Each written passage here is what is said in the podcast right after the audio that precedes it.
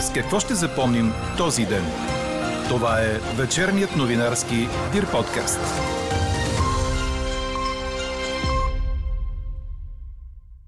Ако домакинство спести дадено количество електроенергия, може да бъде възнаградено чрез премия. Как във Франция се готвят за очакваната енергийна криза, ще чуете след малко. И още от темите в подкаста. У нас парното и топлата вода може да не поскъпнат от нова година. И СЕМ реагира на поведението на Костадин Костадинов от вчера. Използването на назидателен и необосновано остър тон от политически лица, както и желанието им да определят вида на въпросите и темите на журналистите са печално известни практики от миналото. Адвокатите на Кристиян Николов, който в катастрофа уби журналиста Милен Цветков, искат 4 години затвор, а подсъдимият обвини прокуратурата, че си правила пиар. Говори Дирбеге. Добър вечер, аз съм Елза Тодорова. Това са подкаст новините от деня на 6 октомври. През нощта облачността ще намалее до незначителна. В източна България ще духа слаб вятър от север. Минималните температури утре сутрин ще бъдат от 5 до 11 градуса. През деня ще бъде слънчево с поява на висока и средна облачност. В западната половина на страната ще духа слаб вятър от изток, а в източна България до умерен от североизток. Дневните температури ще са от 19 до 24 градуса. Такава е прогнозата за петък на синоптика ни Иво Некитов. Ако домакинство в Париж спести дадено количество електроенергия, то може да бъде възнаградено чрез премия. Колкото повече пести, толкова по-голяма ще е тя. Това е един от начините, по които Франция стимулира пестенето на ток в момента на фона на очакваната енергийна криза. Това разказа за подкаст новините нашият сънародник Димитър, който от години живее и работи във Франция. Той уточнява, че в големите градове пестенето на електричество вече е възприето като екологична мярка, така че няма да е трудно за повечето домакинства да правят економии. Моя доставчик на електричество ми предлага, ако успея да намаля електричеството си с 5% спрямо в същото време миналата година, да получа премия от 30 евро. Сега мога да изключа, нали, примерно повечето зарядни за телефони и за таблети и така нататък, като излизам от къщи, или пък да си изключа телевизора от мрежата и всичките там Wi-Fi мрежи и тези неща. Защото това пък може да прерасне в нещо по-голямо. Ако са над 10% става 50 евро, ако са 12 или 15% става премия от 100 евро, което винаги е винаги нещо, нещо положително. Повече по темата ще чуете в края на подкаста, заедно с резултата от днешната ни анкета. Във Франция тръгва телевизионна прогноза за прекъсвания на тока. Очаквате ли и тук? А у нас премиерът Гълъб Донев се срещна с представители на работодателските организации, които увери, че се работи по механизъм, който да гарантира на гражданите енергийната сигурност през следващите месеци. Служебният премьер изрази надежда по-низката цена на природния газ за октомври и намалените цени на горивата да окажат влияние върху инфлационните процеси в страната. Продължава и програмата за компенсация на небитовите потребители. Парното и топлата вода пък може да не поскъпнат от нова година, ако се запази тенденцията цените на природния газ да падат. Това каза пред журналисти председателят на енергийния регулатор Иван Иванов, след като участва в кръгла маса Зеленият преход, инвестиции в технологии и мрежови услуги. Иванов посочи и, че през ноември се очаква синьото гориво да се продава под нивата от октомври. Този месец газът поевтиня с 34% и мегаватт час сега струва 233 лева. Временните противоепидемични мерки на територията на цялата страна бяха удължени до 12 октомври. Те предвиждат носене на маски в лечебните и социални заведения, спазване на дистанция на обществените места с трупване на хора, както и редовно почистване и проветряване на работните места и учебните заведения.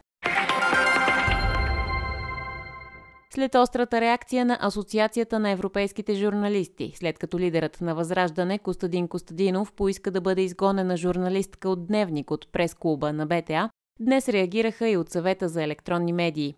Оттам се обръщат с призив към политиците да се придържат към цивилизационните норми на поведение, като гарантират спазването на принципите на плурализъм и равнопоставен достъп до информация на журналистите. Използването на назидателен и необосновано остър тон от политически лица, както и желанието им да определят вида на въпросите и темите на журналистите, са печално известни практики от миналото. Всеки опит за възпрепятстване на медиите в изпълнение на обществената им мисия е посегателство върху свободата на словото, посочват от СЕМ. Лидерът на ГЕРБ Бойко Борисов и транспортният министр в кабинета Петков Николай Събев няма да бъдат депутати. Те са внесли в Централната избирателна комисия заявленията си за необявяването им за народни представители, а исковете им са били уважени. Още преди дни Борисов каза, че не желая да е депутат, министър или премьер, а Събев обяви мотивите си днес. Виждам, че продължаваме промяната е спечелила сърцата на много българи и съм сигурен, че това, което започнахме, вече е кауза на голяма част от обществото, казва той, припомняйки, че желанието му не е било да бъде политик, а да помогне на каузата. Какво не се случи днес?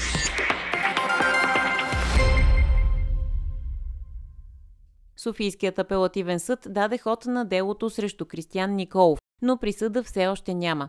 Очаква се произнасянето и до месец. Николов е подсъдим за катастрофата, при която преди две години загина журналистът Милен Цветков.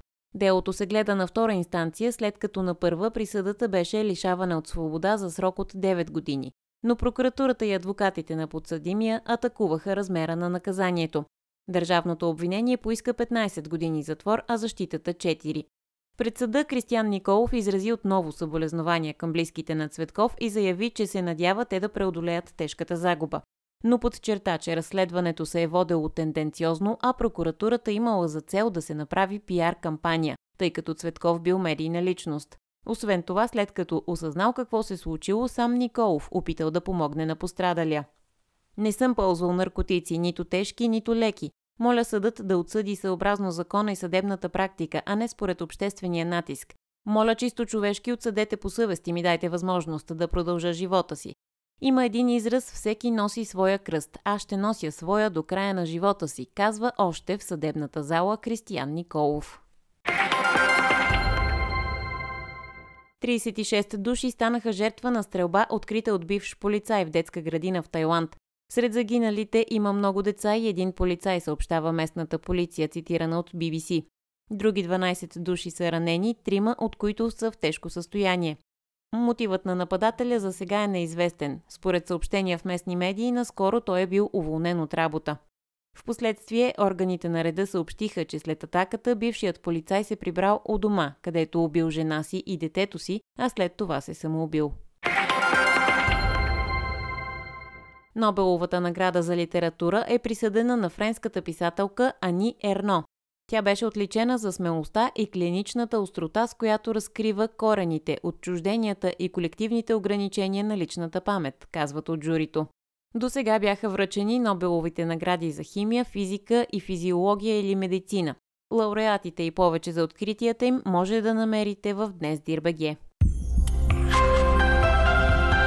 Четете още в Дирбеге. Двете победи на футболните национали на България им осигуриха сериозен прогрес в световната ранглиста на Международната футболна федерация за октомври, предаде Корнер. Последната класация датираше от края на август, като тогава лъвовете бяха под номер 74 в света, а сега правят голям скок от 12 места, за да се изкачат до номер 62. Това в никакъв случай не е изненадващо с оглед успехите на Гибралтар у дома 5 на 1 и Северна Македония като гост 1 на 0 в септемврийските заключителни двубои от това издание на Лигата на нациите, в което българите се спасиха от изпадане. Преди нас в класирането е Кабо Верде, а на точка от националите ни изостава Конго. Петкратният световен шампион Бразилия остава лидер в подреждането, следван от Белгия и Аржентина, докато топ 5 се допълва от Франция и Англия. Останалите тимове в десетката са Италия, Испания, Нидерландия, Португалия и Дания. Единствената промяна тук е размяната на местата между италианци и испанци. Чухте вечерния новинарски Дир подкаст. Подробно по темите в подкаста четете в Дирбеге. Какво ни впечатли преди малко?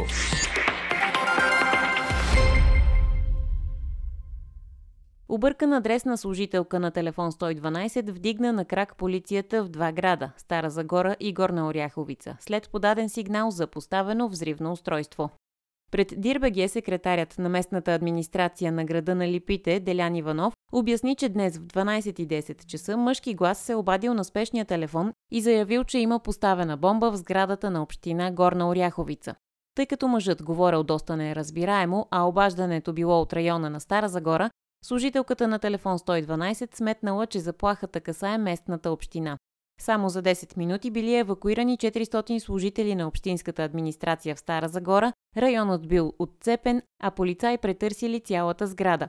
Взривно устройство не било открито и работата на общината била подновена.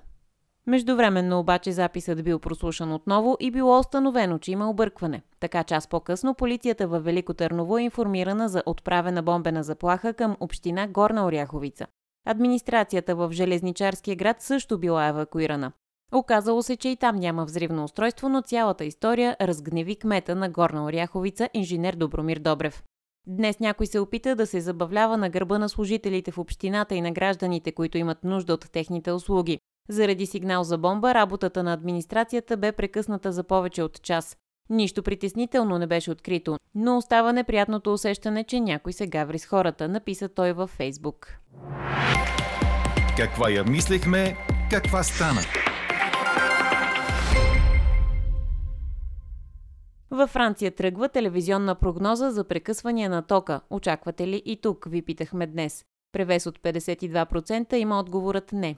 Ето и два от полярните коментари на слушателите по темата. Единият гласи, разбира се, че да, нали сме евроатлантици и солидарни, иначе сме си сложили евроатлантици. А според другия, в България такава програма въобще няма да има. Ще бъде както сега, направо спират тока. За какво ви е да ви информират? Какво ще направите? Ще си включите аеца в гаража ли? Димитър, който живее и работи във Франция от години, казва, че хората са привикнали да пестят електроенергия предимно от екологични подбуди. Новост сред доставчиците на ток пък е да предлагат на домакинствата премия, ако успеят да намалят потреблението си спрямо същия период на предишната година. Съобщенията за предстоящи прекъсвания на тока пък в момента се възприемат по-скоро като политически послания, разказва още Димитър. Чуйте още. Виждаме през последните няколко месеца, че Франция се готви за економии на тока. Как потребителите усещат това? И усещат ли го вече всъщност? Ами, непрекъснато, непрекъснато имаме предавания по телевизията, в които започват да ни говорят как да правим економии в къщи. Това е единствения начин, по който го усещаме в момента освен растежа на инфлацията, който казва, нали, в един момент това ще се отрази на доставките на електричество и на газ. По друг начин в момента единствено чрез телевизора, чрез информацията. Предстои по телевизиите да се следи на живо къде е натоварена електрическата мрежа и да се правят економии. Смятате ли, че ако по телевизията ви съветват да намалите потреблението на ток, това ще се отрази на домакинствата? Т.е. те ще вземат ли предвид тези съвети?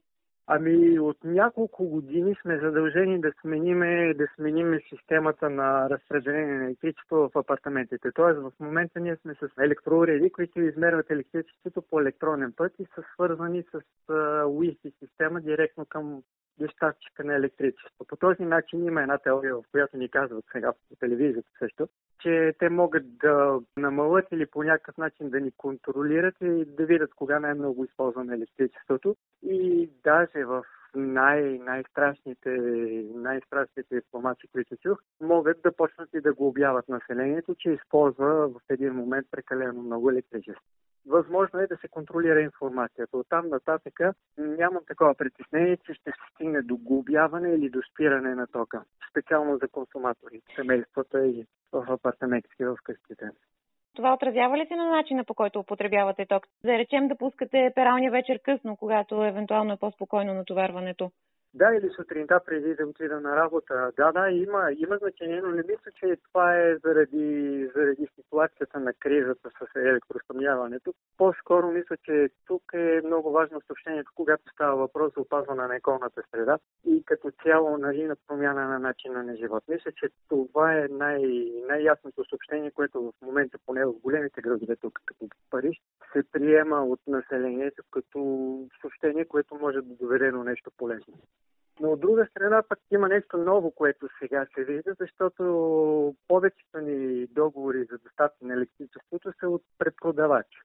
Които прекупуват електричеството и в момента купуват електричеството на много висока или гъста на много висока цена. И не ги устройва. И сега, примерно, моя доставчик на електричество ми предлага, като нали, това вече ще знам дали е реално или не, чак март месец 23 година, ако успея да намаля електричеството си с 5% спрямо същото време миналата година, да получа премия от 30 евро има го и този момент, че сега мога да изключа, нали, примерно повечето зарядни за телефони за таблети и така нататък, като излизам от къщи, или пък да си изключа телевизора от мрежата и всичките там Wi-Fi мрежи и тези неща. Защото това пък може да прерасне в нещо по-голямо. Ако са над 10% става 50 евро, ако са 12 или 15% става премия от 100 евро, което винаги е винаги нещо, нещо положително.